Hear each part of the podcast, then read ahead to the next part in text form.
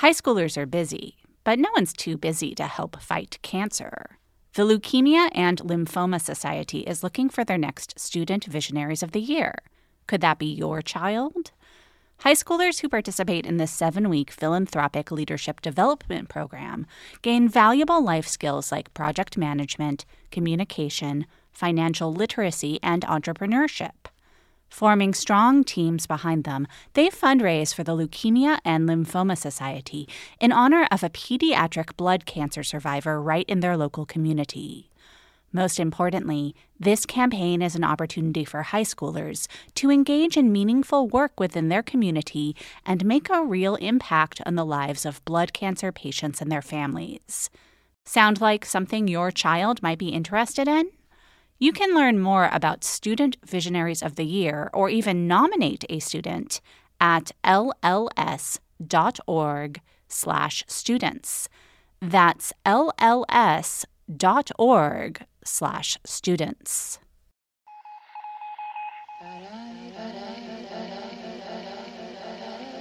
You must remember a kiss is just a kiss, a Welcome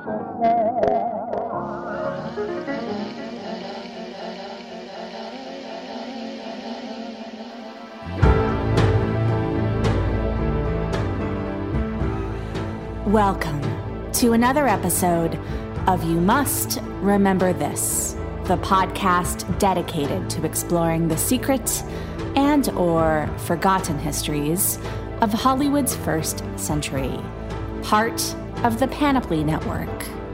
I'm your host, Karina Longworth. And this is part two of our ongoing series, Charles Manson's Hollywood.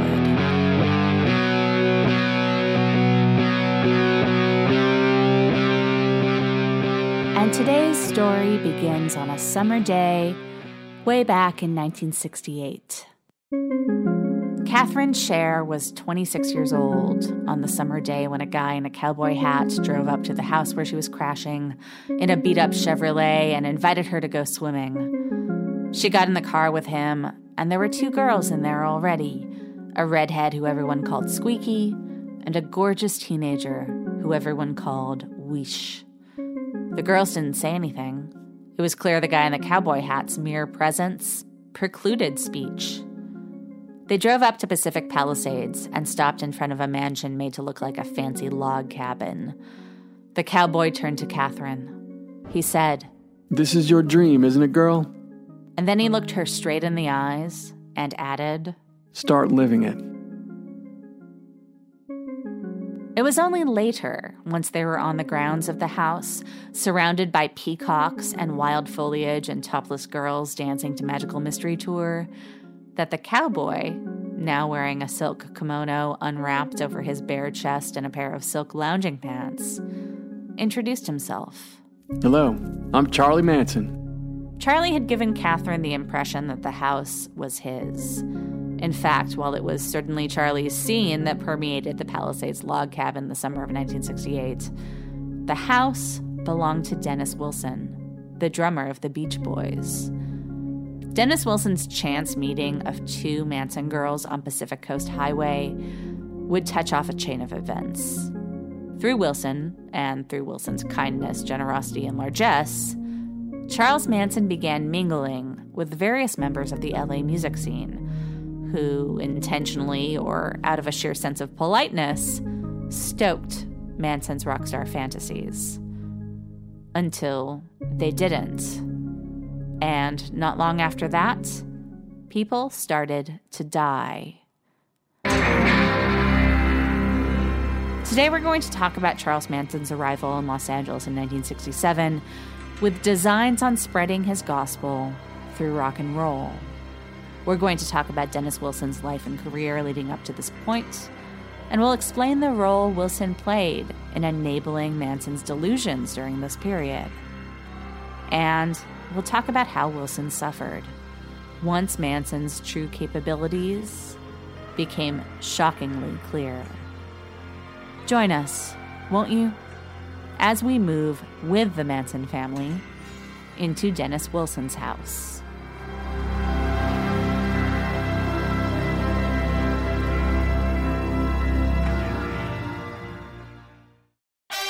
I'm Lauren Sherman, the writer behind Puck's Fashion and Beauty Memo line sheet, and I'd like to welcome you to my new show, Fashion People.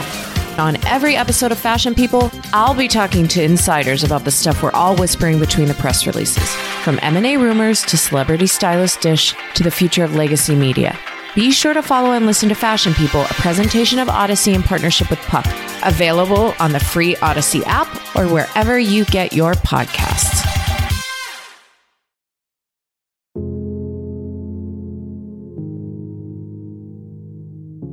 Like many American cities in the 1960s, Los Angeles was in the midst of social upheaval. But in pretty typical LA fashion, its version of upheaval was by turns legitimate and superficial. After World War II, while the white middle and upper classes saw their fortunes soar and invested their acquired capital into shiny new suburbs, the black population of the city, which had expanded during the war due to the need for contractors, was basically systematically shut out of jobs in booming industries like aerospace and entertainment and segregated into undesirable neighborhoods like Inglewood under the air path to LAX and Watts. It was in the latter neighborhood that the arrest of a black man for drunk driving in 1965 touched off one of the first major instances of racially motivated civil unrest of the 1960s. The Watts riots came out of the black community's desire to have their circumstances seen and heard, which they were, but their frustrations weren't understood. The increased visibility of black frustration made LA's white people more afraid of what was perceived as the threat of black violence. Rich people were worried that black guys were going to corrupt their daughters, break into their mansions, and kill their wives. They weren't worried about guys who looked like Charlie Manson doing the same. Not incidentally, when it came to race, Manson was in league with the LAPD and the Nixon administration in his simultaneous belief that whites were inherently superior to blacks, and that if given any sort of leeway, angry black men could easily destroy civilized society. Then there was what was going on in Hollywood. If previous generations of rich and or famous Angelenos maybe managed to stay completely sheltered from the real world, much of the young generation of upcoming rock and movie stars fancied themselves street warrior revolutionaries. But the stakes of the causes they latched onto were sometimes comically low. When the LAPD decided to crack down on underage drinking and rampant public drug use on the Sunset Strip by enforcing a curfew and closing a club called Pandora's Box on Sunset and Crescent Heights, right at the mouth of Laurel Canyon, about 300 white, mostly middle class kids took to the street to protest the curtailing of their good time. This mob blocked traffic and rocked a city bus, forcing its driver and passengers to evacuate. Protesters included Jack Nicholson and Peter Fonda, who was seen being taken away from the scene in handcuffs. The protests didn't have much of an impact, except on Stephen Stills of the band Buffalo Springfield, who went back to his Topanga Canyon house after the so called Sunset Strip riot and wrote a song in 15 minutes, inspired by the generational conflict in the streets between the kids and the cops. There's something happening here. But what it is ain't exactly clear. There's a man with a gun over there. Telling me I got to beware. I think it's time we stop, children. What's that sound? Everybody look what's going down. That song, called For What It's Worth, debuted in December 1966 and became a huge hit into 1967, an anthem of the times that could easily be applied to protests with more substantive political significance, such as those against the Vietnam War. For what it's worth, helped spread the notion nationally that the LA rock scene was a fertile place for dispatches from the generational revolution. In a time when Hollywood had lost its allure for a lot of young people, this became a siren call for kids who simultaneously felt disenfranchised and also had that desire for greatness that Dale Carnegie talked about and that Manson believed in. Los Angeles had always been a magnet for pilgrims with stars and dollar signs in their eyes. In the late 1960s, those pilgrims more often than not had a guitar in their hand and something to say. The blatant fame chasing of previous generations was now passe. If you were going to use the celebrity industrial complex to get people to hear your music, it was supposed to be because you thought your music could change the world.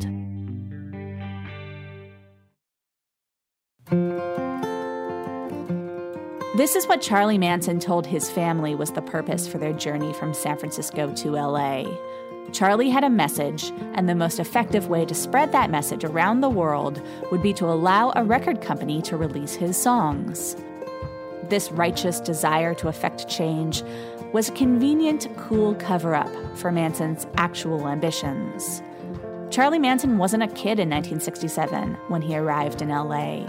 He was 34, and thanks to his extensive criminal record, he had never held a real job, had a real long term relationship, or a personal stake in anything lasting of any kind other than prison life. Because he had little to lose, he could only see what he stood to gain. In some sense, he was the same as any naive, starry eyed kid pulled west by the magnet of promise. He thought that he was uniquely talented, and that as soon as he got in the right room with the right person who could give him a chance, everything from there on out would be easy. He thought fame and fortune were his destiny, and he seized every opportunity to meet that destiny expediently. Which is all to say that Charlie took his audition for Gary Stromberg at Universal Music, set up by Manson's old prison buddy Phil Kaufman, very seriously. He bathed for it, and he warned Mary, Lynn, Pat, and Susan, who are accompanying him to Stromberg's office, to be on their best behavior, which meant that they were to sit still and rapt and not do or say anything unless Charlie gave them a sign. This had some kind of an effect. Stromberg looked at Charlie, who showed up barefoot, and saw the control he exerted over these four girls. And Stromberg was impressed. Stromberg set up a studio session so that Charlie could record a demo. But once Charlie got into the studio, his confidence fell apart. He had no idea how to use a microphone, and he didn't like the studio engineers telling him what to do. The whole three hour session was basically a wash. Stromberg told Charlie to keep working on his songs, and maybe they could try another session sometime in the vague future. In other words, don't call us, we'll call you. But Charlie took it literally. And in a way, Stromberg continued to lead Manson on. The record exec had no intention of letting Charlie make a record, but he was still compelled by Charlie's guru act. Universal had been thinking of making a movie about the return of Christ in the modern day counterculture scene, and Stromberg justified hanging out with Manson as research. Stromberg went with Charlie and his followers to the beach, where Manson preached about woman's inherent inferiority to man and the importance of renouncing possessions in order to be open to spiritual clarity. A passerby who stopped to listen took note of the family's school bus, which they had turned into a kind of deluxe mobile apartment, complete with a dining table and portable record player. If possessions are so bad, the guy asked Manson, why don't you give up your fancy bus? Charlie threw the guy the keys to the bus and said, Take it. So the guy got in the bus and drove it away. He returned it a few hours later, but this was enough for Stromberg to believe that Charlie was for real. But the Jesus movie never went anywhere, and Stromberg wasn't interested enough in Charlie's music to continue to pursue him. If Charlie felt like he was failing or even just floundering, he knew better than to let it on to the girls. He told them that if Stromberg wasn't enlightened enough to get Charlie's message and know that the only righteous thing to do was to spread it, then that was Stromberg's problem. Instead of signing with Universal, Manson brought his family to Topanga Canyon, now famous as the home of the Kardashians, but then an enclave of communes and weird crumbling estates nestled into the labyrinthian hills, separating the far west San Fernando Valley from Malibu, the Manson clan first settled in an infamous Topanga Canyon house known as Spiral Staircase, a wreck which would be demolished in 1968, but in late 1967 was still functioning as a kind of all purpose community center for various cults and gurus, where bored and searching rich and famous people would go to get high, get enlightened, and get laid. Jim Morrison, members of the bands The Mamas and the Papas and Love, actor Peter Sellers, and celebrity hairdresser Jay Sebring were all rumored to hang out there.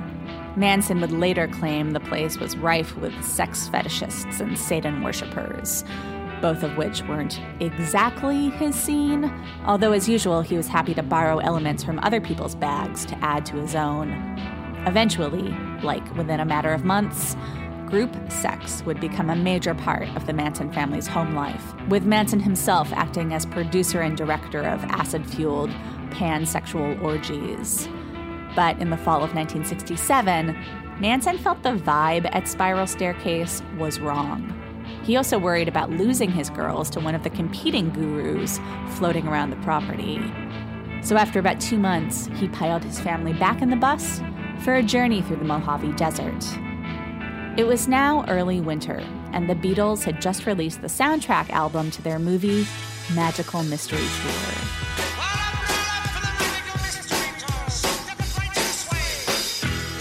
In between sermons, Charlie would play the record for his disciples, stressing the connections between himself and his musical heroes, reminding the girls that they were on a magical mystery tour too. It didn't always feel so magical. Charlie would take out his frustrations on Mary, often leaving her with a black eye. Mary's bruises were a reminder to the other girls what would happen if they made Charlie angry. By the end of 1967, Manson had a new follower, a 14 year old girl named Diane Lake, who had been living with her parents on Hog Farm, a commune run by Wavy Gravy, an activist also known as the official clown of the Grateful Dead. Manson had taken an interest in Diane on a visit to Hog Farm, and when she asked her parents if they would give her permission to leave their scene and join Manson's, her parents said sure. Charlie would continue to have sex with all of his women, but for the next year, Diane Lake would be his favorite. Manson's growing family continued to bounce around the Topanga Canyon area, often relying on the kindness of strangers turned temporary benefactors, sometimes staying at Spiral Staircase, and sometimes with Gary Hinman, a music teacher who was deep into Buddhism and maybe deeper into home brewing mescaline. Taking a cue from San Francisco's diggers, Manson sent his girls out to scavenge for food, which usually meant dumpster diving, but sometimes meant flirting or even having sex with supermarket workers in exchange for milk or candy. Otherwise, the family lived mostly on barter, usually involving old cars, which the guys in the group would fix up and trade for whatever else they needed. Namely, drugs, which Charlie needed a lot of for his rituals. Every night, after a dinner prepared and served by the women to the men, who were supposed to eat until they were full and then pass their scraps on to the girls, Charlie would dose all of his followers with LSD. As the drugs were kicking in, Charlie would preach, cycling through his greatest hits, reminding his children that possessions were bad, there is no such thing as death, etc. He'd play his guitar, encouraging the girls to sing along with Charlie's own songs and when he ran out of those, the newest hits by the Beatles. And when there were enough men around, Charlie would coach the group through group sex, telling which members what to do to whom. Sometime around April 1st, the first of several Manson babies were born, this one to Charlie's punching bag, Mary. By this time, the Manson family was nearing two dozen members. Just like the Haight before it, Topanga Canyon was starting to flood with young refugees who, having renounced traditional society, were looking for something new to be a part of. Charlie happily accepted pretty much any man who wanted to join his family, but women he put through a series of tests, isolating himself with them for days on end, forcing them to reveal all kinds of things about their lives and backgrounds, and breaking down their defenses sexually. The interrogations were designed to reveal to Charlie which buttons to press so that he could control the young lady going forward. The sex stuff was so that Charlie could gauge his new followers' willingness to submit to him. Any girl who wouldn't go down on Charlie on request had no place in the family. After all, if they wouldn't do it with him, they were probably going to be uptight about the nightly orgies. And thus, that girl would be turned away. Unless she had access to money.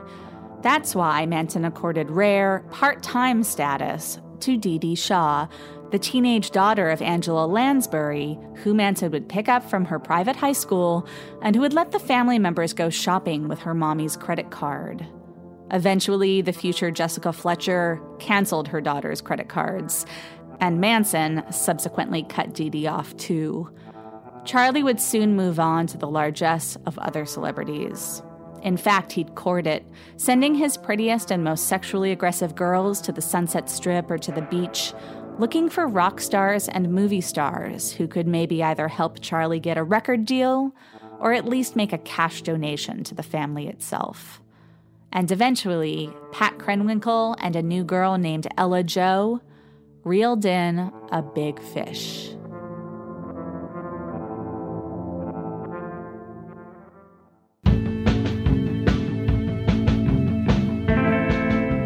Early 1968, Dennis Wilson was 23. He had always been the only real Beach Boy in the Beach Boys, the only member of the band who physically fit the Malibu Ken doll stereotype, the only one who surfed and went to beach parties and successfully chased girls, the only one for whom the lyrics of songs like Fun, Fun, Fun and Surfing USA were autobiographical, even though Dennis was just the drummer and usually contributed minimally to the song creation process. He was the middle Wilson brother between Brian and Carl, and all of them had grown up in the unglamorous LA suburb of Hawthorne. Their dad, Murray, was at best overbearing and at worst abusive. Dennis started surfing at age 13 to get out of the house and escape his dad's regular beatings. The Beach Boys had been the biggest thing in the LA music scene and one of the most successful pop acts in the US on the whole for more than five years, from 1961 through the end of 1966. But by the time they backed out of the Monterey Pop Festival in June 1967, much had changed. The culture was moving so fast that, despite the fact that they'd had a major hit with Good Vibrations in the fall of 1966, nine months later they were basically an oldies attraction, if they were any kind of attraction at all. The spring of 1967, the band went on tour with Dennis and Mike Love's pet spiritual advisor, the Maharishi Mahesh Yogi, as their opening act, meaning he'd essentially pitched the audience on transcendental meditation for an hour before the Beach Boys came out on stage. This was about as good an idea as it sounded. Word of mouth on the tour was toxic from the first show on, and the rest of the shows didn't sell. The tour had to be canceled halfway through, costing the band half a million dollars. This was a major financial blow given that Pet Sounds, the album on which Brian Wilson had labored to invent a new, multi layered, album only, impossible to reproduce live psychedelic sound, had failed to sell in the US, and a year later was completely overshadowed by the Beatles' as Sgt. Pepper's Lonely Hearts Club Band. A defeat which only worsened Brian Wilson's anxiety and depression and caused him to withdraw for long periods of time. In early 1968, the Beach Boys released an album called Friends, which did embarrassingly bad business for a band of the Beach Boys' stature. It contained two songs co written by Dennis, who wasn't as ambitious as his brother Brian. Instead of taking the defeat of the record personally, Dennis basically shrugged and went back to what he did best nothing. He was fairly recently divorced from his first wife and living in an unusual bachelor pad a log cabin that had been built to serve as a hunting lodge for cowboy star Will Rogers. It was on West Sunset Boulevard, a long way away from the Sunset Strip, all the way out where the street spilled onto the Malibu shore. The house became the center of a constant party, kept going by an equally infinite stream of house guests, often virtual strangers who Dennis would invite into his world moments after meeting them. Dennis was pathologically generous, if you were his friend, and if you had ever met him, you were his friend, then what was his was yours, and that meant his food, his drugs, and his house. In the late spring of 1968, Dennis Wilson picked up two Manson girls, Pat Krenwinkel and Ella Jo, who were hitchhiking on the Pacific Coast Highway. Dennis was broad shouldered, good looking, and driving an expensive looking ride. So when he asked the girls if they wanted to come over to his place for some milk and cookies, the girls were game. Dennis really did serve the girls milk and cookies, although he probably also had sex with at least one of them that afternoon, too. The Manson girls had no idea Dennis Wilson was a Beach Boy. If they had ever been impressed by the Beach Boys, they wouldn't have been in 1968 when the band had lost so much cool cred. And anyway, Manson himself was their only idea of a rock god. But when Pat and Ella Jo returned to the family that evening, they told Charlie about their adventure and he demanded that the girls take him to Dennis Wilson's house.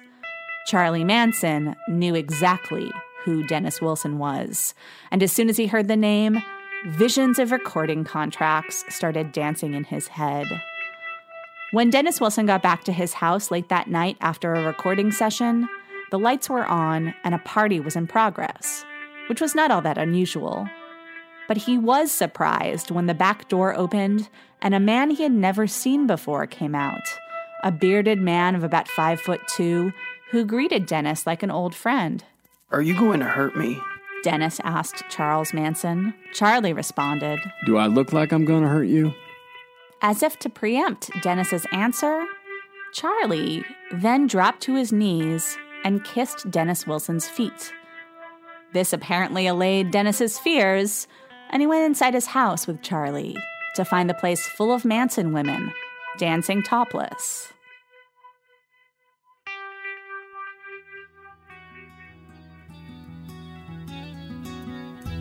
The party went on for days.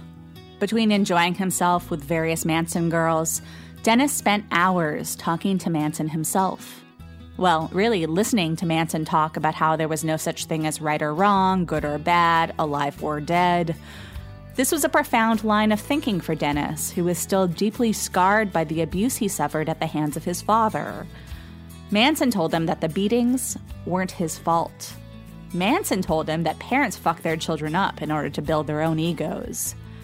Dennis was like, Yeah, that sounds right. And soon, Dennis had latched on to Charles Manson the same way he had previously gone all in on the Maharishi, which was great for Manson because the Maharishi had shared a concert stage with the Beach Boys. And Dennis Wilson did come through with music industry connections. He regularly invited rock star friends over to his house to hear Charlie's songs, the most notable and most interested of which was Neil Young, who apparently did try to get Warner Brothers to sign Charlie, although they declined. Dennis also introduced Charlie to one of his best friends, Gregg Jakobson, who was working as a talent scout for Columbia Records.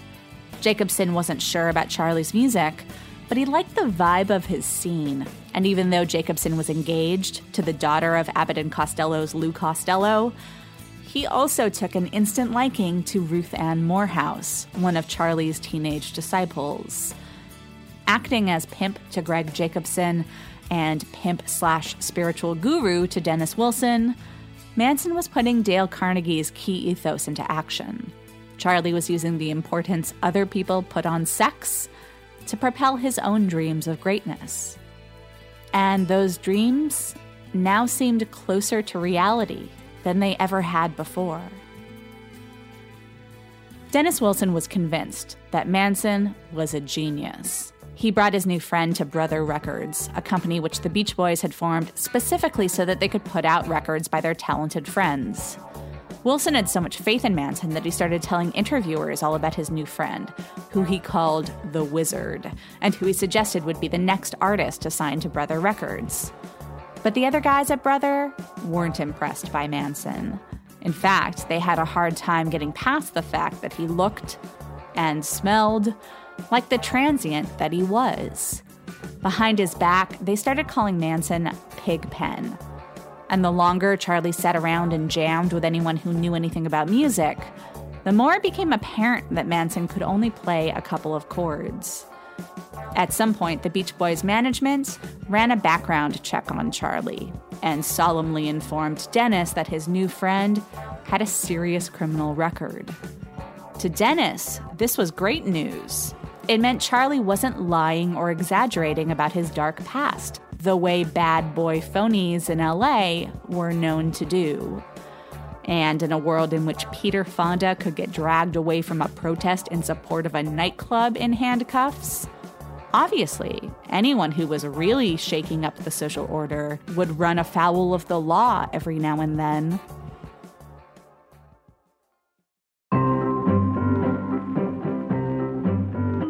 Charlie had a few other places he could crash around town, but Dennis Wilson's house had become the family's home base.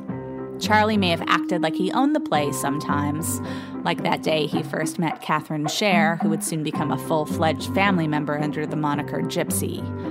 But Dennis was around most of the time too, fooling around with the girls, and not just sexually. He'd pile a bunch in his Rolls Royce and go for joyrides around town, or drive them to go on their supermarket dumpster dives in his cherry red Ferrari. They'd gather around his piano and sing along as he worked out his songs. The Manson girls treated Dennis Wilson like, well, like one of the family. And Wilson thought highly enough of Manson that he offhandedly suggested that they collaborate on a couple of songs. At least, that's what Manson thought was happening he submitted two sets of lyrics to Wilson one for a song he wanted to call Garbage Dump, about how his family literally ate the things that other people threw away. There's a market basket and an A&P. I don't care if the box boys are staring at me. Uh, I don't even care who wins the war. I'll be in them cans behind my favorite store. Garbage dump. Oh, and another called Cease to Exist. Submission is a gift. Go on, give it to your brother. Love and understanding is for one another. I'm your kind, I'm your kind, I'm your brother.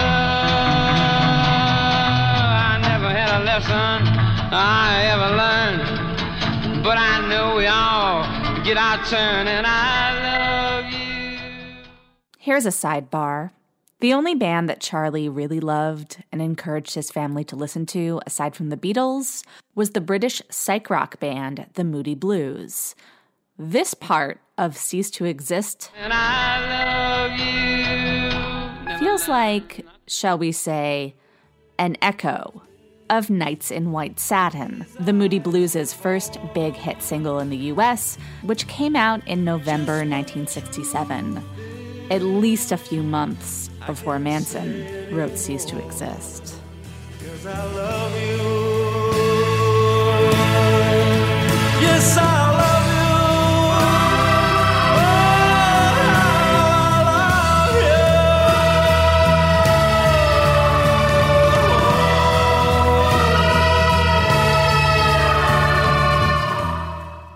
Charlie would later claim that Cease to Exist, with lines like, Submission is a gift, go on, give it to your brother, was his message to the Beach Boys.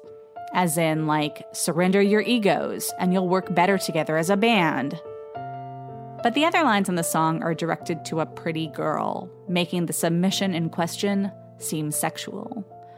In any case, Manson gave the lyrics to Wilson and told him he could do whatever he wanted musically, as long as he didn't change the words. In exchange for this creative gift, Manson and his women took plenty from Wilson. He paid for them to go to doctors and dentists and for their prescriptions during a family wide epidemic of VD. If a member of the family saw something they liked in Dennis's house, Dennis said, It's yours. Which is how Charlie ended up in possession of a couple of Wilson's gold records. But as the summer wore on, the family started to wear out its welcome. For one thing, Charlie wouldn't shut up about a record deal. Dennis had tried to get him signed to Brother, he'd even set up a recording session. But as with the demo tryout for Universal, when Charlie was actually given a chance to put his stuff on tape, he choked and became defensive about anyone telling him what to do, even if all they were telling him was how to use studio recording equipment which he had never used before. The session had ended when Charlie pulled out a knife and threatened the engineer. This was something that was starting to happen a lot Anytime Dennis brought a girl home, Charlie would try to initiate her into the family. And the initiation, of course, was sex with Charlie. When one of Dennis's girlfriends wouldn't go to bed with Charlie, he pulled out a knife and said, You know, I could cut you up in little pieces. But when she dared him to do it, he demurred. Dennis had opened his house to Manson and his women because the sex was free, easy, and plentiful, and Manson himself was legitimately interesting, at least as far as Farat gurus go. But then they wouldn't leave, and the Manson girls kept giving Dennis gonorrhea. And they were expensive. Dennis went away for a few days, and the family managed to charge $800 on his tab at the local dairy. When Dennis returned, he was pissed, but he still kind of wanted to record one of Charlie's songs, Cease to Exist. So instead of kicking the family out of his house, Dennis packed a bag and quietly rented a new, smaller place for himself and let the log cabin's landlord evict Charlie and his girls. This way, Dennis could still take advantage of Charlie's harem and maybe even make music with the guy, but also get rid of him. Once their stay at Wilson's house came to an end, Charlie and his family moved full time onto Spahn Ranch, an old Western movie set north of the San Fernando Valley, which we'll talk about next week. Dennis continued to come hang out with the family occasionally, and one day he came bearing good news. The Beach Boys had agreed to record Cease to Exist for their next album. Charlie would have preferred a contract to record the song himself, but this wasn't nothing. It became nothing. When the Beach Boys finally recorded the song, it was under the title Never Learn Not to Love, with lyrics altered slightly by Dennis.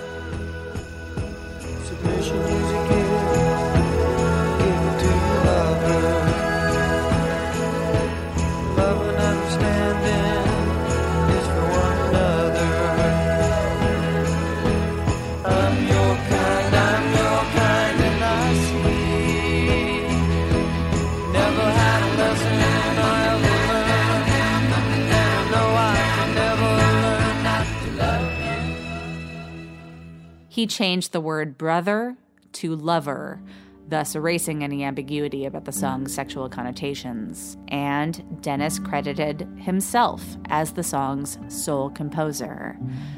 Now, maybe this was because the rest of the band, particularly creative genius Brian Wilson, openly hated Charles Manson. Or maybe it was because Dennis was finally, rightfully, angry over how much the family had taken advantage of him and continued to do so.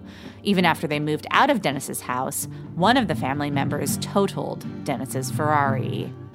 The truth was, Dennis Wilson was a rock star, and for all of his generosity, he was used to getting what he wanted, even if it made someone else feel cheated. But Charlie still considered it a betrayal albeit a betrayal which he could point to as evidence when he was preaching about the corrupting nature of materialism and the necessity of wealth redistribution, especially after the single bombed, stalling out at number 61 on the Billboard charts. In the weeks leading up to the murders, Charlie was desperate for money, and he started trying to track down Dennis in the hopes of borrowing some. A note was left at a house Dennis was known to stay at, reading, You can't get away from me. On another occasion, Dennis woke up and found that something else had been left a single bullet. By the time he found out about Manson's connection to the Tate murders, Wilson and Manson had completely lost touch. In part because one of the music scene connections Wilson had passed along to Manson had also ended badly, but we'll get to that in a future episode. Still, Dennis Wilson was devastated to learn that this guy who he had welcomed into his home and his life, who Dennis had lent his own credibility to in the local music scene, and who Dennis had, at one point, really liked and believed in, had been responsible for such horrible things. Not to mention, Dennis had sincerely bought into what Manson preached. He would refuse to talk about Manson publicly, and privately, he admitted that he was afraid that Manson would find a way to kill him, even after Charlie and most of the murderous family members were behind bars. Over the next decade and a half, Dennis Wilson's drug use and alcohol addiction spiraled out of control, and some people attributed his inability to stay sober to his inability to shake his association with the criminal of the century. There were triumphs. In 1971, Wilson co starred in Monte Hellman's film Two Lane Blacktop, which would become a cult classic, but didn't lead to future acting work, maybe because Dennis didn't pursue it. He was frustrated by the lack of power he had as an actor in the filmmaking process. Even the Beach Boys gave him more say over what he was doing, and that was saying something. He also had a hard time with boredom in general. He didn't know what to do with himself when he had nothing to do, and knowing how to occupy oneself when there's nothing to do is an important part of being a movie actor. On the set of Two Lane Blacktop, Dennis had the piano from a local cocktail bar moved into his trailer, and he started using his downtime to write songs. In 1977, Wilson released a stunning solo album called Pacific Ocean Blue, a beautiful piano driven record which makes the most of Dennis's declining voice, which was beginning to show the wear and tear of years of smoking and drinking, but also showcased Dennis's personality like never before. Farewell, my friend. My beautiful friend. Farewell.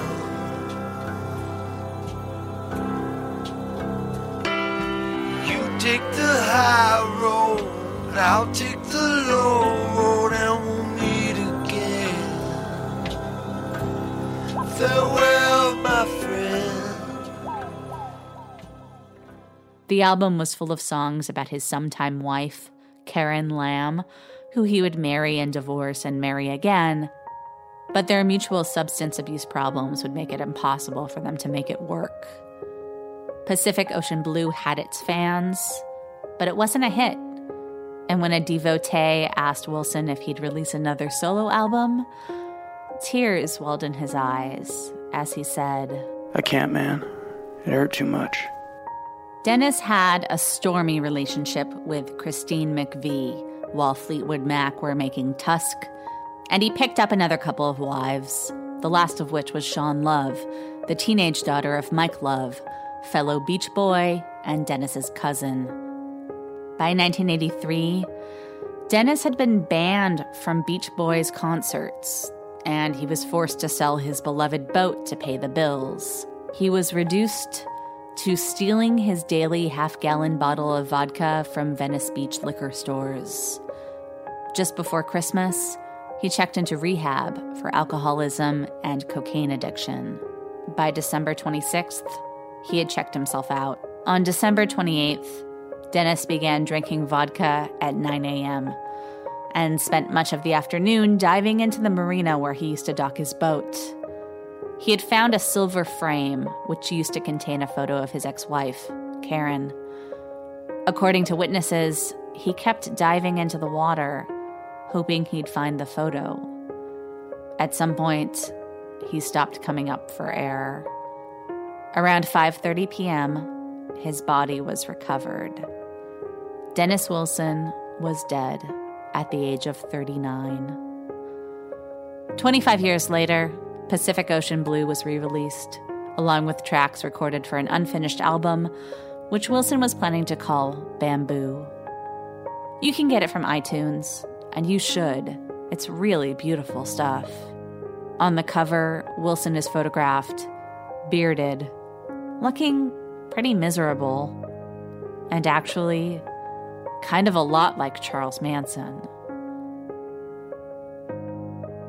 Next week, we'll follow the Manson family up to Spahn Ranch, the missing link between the Old West fantasies of the counterculture that infected movies like Easy Rider and the horrible New West nightmare that Manson would bring into being. Join us then, won't you?